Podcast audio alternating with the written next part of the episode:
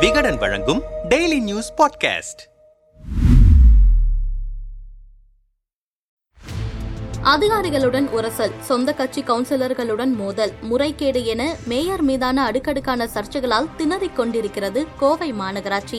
அண்மையில் எனக்கே தெரியாமல் டெண்டர் விடுகின்றனர் என்று மாமன்ற கூட்டத்திலேயே மேயர் கல்பனா கொதித்தது அவருக்கும் அதிகாரிகளுக்கும் இடையிலான கசப்பை வெளிக்காட்டியது. வெள்ளலூர் குப்பை கிடங்கில் ஆய்வு செய்த மேயர் சிலர் அங்கிருந்து காயலான் பொருட்களை அனுமதி இல்லாமல் அள்ளி செல்வது குறித்து அதிகாரியிடம் சரமாரி கேள்வி எழுப்பினார். இந்த வீடியோ வெளியானதை அடுத்து துணை மேயர் மற்றும் சொந்த கட்சி கவுன்சிலர்களுக்கு எதிராக அரசியல் செய்கிறார் கல்பனா என திமுகவிலிருந்தே புகைச்சல்கள் கிளம்பின. இதைத் தொடர்ந்து திமுக கவுன்சிலர்கள் ஆணையர் உள்ளிட்டோருக்கு எதிராக பொதுமக்களை புகார் சொல்ல வைத்து செய்தி வெளியிடும்படி மேயர் கல்பனாவின் கணவர் ஆனந்தகுமார் யூடியூப் செய்தியாளர் ஒருவரிடம் பேசுவதாக ஆடியோ ஒன்று வெளியாகி பரபரப்பை பற்ற வைத்தது இதுகுறித்து பேசும் திமுக கவுன்சிலர்கள் மேயர் கல்பனா யாரையும் மதிப்பதில்லை. எதற்கெடுத்தாலும் அமைச்சர் செந்தில் பாலாஜி அவரின் சகோதரர் அசோக் குமார் பெயரையே சொல்லி மிரட்டுகிறார். மாநகராட்சி நிர்வாகத்தில் மேயரின் கணவர் எந்த அளவுக்கு ஆதிக்கம் செலுத்துகிறார் என்பதற்கு சமீபத்தில் வெளியான ஆடியோவே சாட்சி என்றனர். கோவை மாமன்ற அதிமுக தலைவர் பிரபாகர் வெள்ளலூர் பிரச்சனையில் தனக்கு வராமல் துணை மேயர் உள்ளிட்ட சில திமுக கவுன்சிலர்களுக்கு மட்டும் கமிஷன் பணம் செல்கிறதே என்ற கோபத்தில்தான் மேயர் ஆய்வு செய்தார்.